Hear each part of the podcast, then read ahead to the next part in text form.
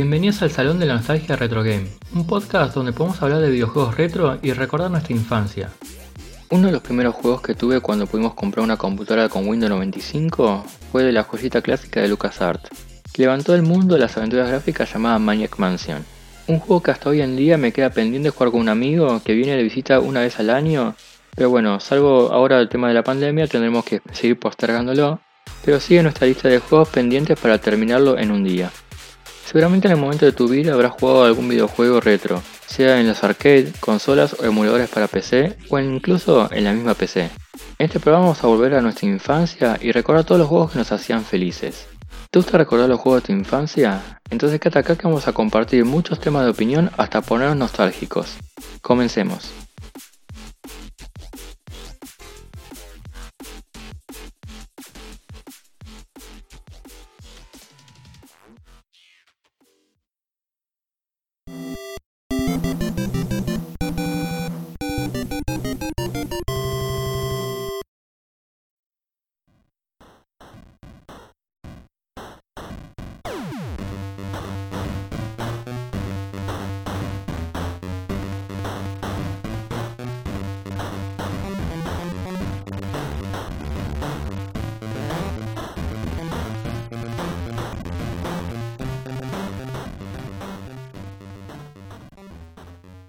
El Maniac Mansion fue el primer juego de Lucasfilm Game, o lo que más adelante se llamó LucasArts, lanzado en el mercado y fue desarrollado en el año 87.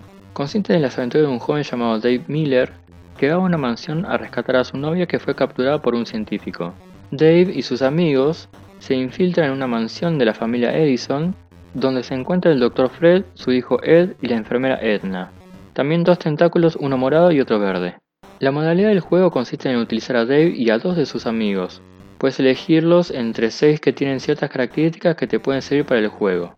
Por ejemplo, tenés a Bernard Bernoulli, es el típico nerd, es muy bueno reparando objetos electrónicos y para aquellos que quieran jugar a Maniac Mansion 2 Day of Tentacle, este será uno de los personajes principales.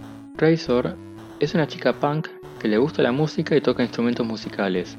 Wendy Wells le gusta escribir novelas. Jeff Woody es un surfista. Sid es un amigo de Razor y también músico. Michael F. Stope es un fotógrafo. Este tipo de juego consiste en agarrar todos los objetos posibles para luego utilizarlos en diferentes situaciones. Hay que resolver ciertos acertijos o utilizar múltiples objetos para lograr algo. Además hay momentos en el juego que hay una especie de pausa y te muestra escenas sobre los demás personajes de la mansión, lo cual pueden ser pistas para hacer o simplemente tener cuidado y estar alerta. Hay momentos en el juego en que el propio jugador puede causar la muerte de alguno de los personajes, por ejemplo, me pasaba que presionar el botón que estaba en una pileta y hacía volar todo y bueno, fin, perdiste. Luego de eso aprendí a saber la partida en estos momentos raros de la historia. Lo bueno de este juego es que tiene múltiples finales alternativos, dependiendo de los personajes que hayas elegido y sobre todo los que logren sobrevivir. Los otros personajes de este gran juego no son jugables, o sea, se mueven por sí solos y son parte de la historia, pero sí podemos interactuar con ellos. Por ejemplo, tenemos al Dr. Fred, que es un científico obsesionado con los cerebros, pero controlado por un extraño ser. Ed es el hijo de Fred y Edna, es un maniático paramilitar con una terrible obsesión con su hámster. La enfermera Edna es una horrible enfermera, esposa del Dr. Fred, y si te captura te encerra en una especie de cárcel. También está el primo muerto de Ted, que es una momia y primo de Edna. Hay un meteoro púrpura, es un ser del espacio exterior malvado e inteligente que apareció 20 años antes de este suceso por primera vez. El tentáculo verde aspira a ser músico de rock pero es demasiado depresivo. El tentáculo púrpura es de confianza del Dr. Fred. Sandy es la novia de Dave que fue secuestrada por el Dr. Fred. La realidad es que en este juego no lo he jugado tantas veces como el Zack McCracken, pero me ha llevado mis grandes horas de tiempo jugando a este juego que ha sido para nada un desperdicio. Y lo bueno era elegir diferentes personajes ya que con eso me ofrecían finales alternativos ya que cada uno tenía habilidades especiales que servían para ciertas partes del juego, el cual podías acelerar la partida omitiendo ciertas cosas como también desviarte de la rama de la historia y llevarte a otro final alternativo. Era como esos libros que te paseaban por las diferentes páginas del libro, donde dependía digamos, la opción que elijas para llegar a, a un final totalmente diferente, y que en la mayoría de los casos te morías. Otra de las cosas es el suspenso que genera ese juego, Hay momentos que aparecen personajes que no te lo esperás y estás dándole clic a la pantalla para correr y rezar que no te atrapen, o también estaba la opción de tocar el timbre y esconderte para distraer a los dueños de la casa y aprovechar esas situaciones con otros personajes a revisar la habitación que antes no podía porque estaba esa persona. Considero que este juego está apuntado más a un público adolescente debido a la complejidad. En mi caso aún iba a la escuela primaria cuando lo jugaba y era muy difícil. Ya en el paso del tiempo he logrado pasarlo sin dificultad, pero como he dicho en otros episodios siempre fui más de las consolas como la Famicom, con juegos un poquito más familiares y tranquilos. Pero de vez en cuando iba expandiéndome un poquito más en estos juegos que sin duda hoy en día son los mejores. Las aventuras gráficas fueron desapareciendo, aunque últimamente comenzaron a revivir. Para la época era un desafío muy grande con los pocos recursos que teníamos y lograr un juego de este estilo y tipo era genial y te dejaba con la boca abierta encima.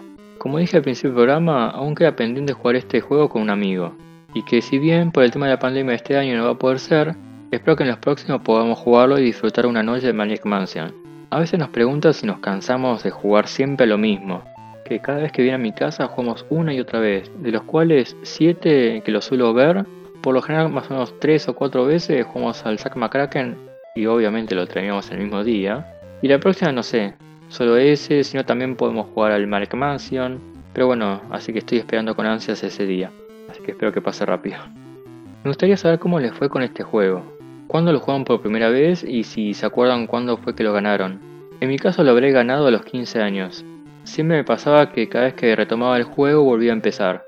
Porque después de un largo tiempo sin jugarlo uno se olvida por qué está ahí y qué es lo que sigue. Pero bueno, tengan en cuenta que yo la primera vez que lo jugué fue en la primaria, o sea, antes los 12, y bueno, lo terminé ganando a los 15. Pasó un poquito, ¿no? Pero bueno, me gustaría recibir sus comentarios al respecto con sus experiencias y opiniones. Podrán hacerlo acá o en nuestras redes sociales, así que te invito a seguirnos para enterarte de todas nuestras novedades y también puedes comentar en el post de nuestro capítulo.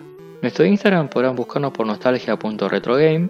También estamos muy activos en Twitter como nretrogame y también en los posts de nuestras redes sociales estamos informando que tenemos un Discord con un servidor para hablar sobre temas de retro game y muchos videojuegos, así que si quieres unirte puedes escribirnos y te pasamos el link. Ahí tenemos un canal de texto o como también un canal de audio donde podemos participar entre todos y, y debatir sobre los juegos que nos gustan. Así que si te interesa, escribinos y te enviamos el link que corresponde para la invitación del servidor. Así que muchísimas gracias por escucharnos y nos vemos en el próximo episodio del Salón de la Nostalgia Retro Game.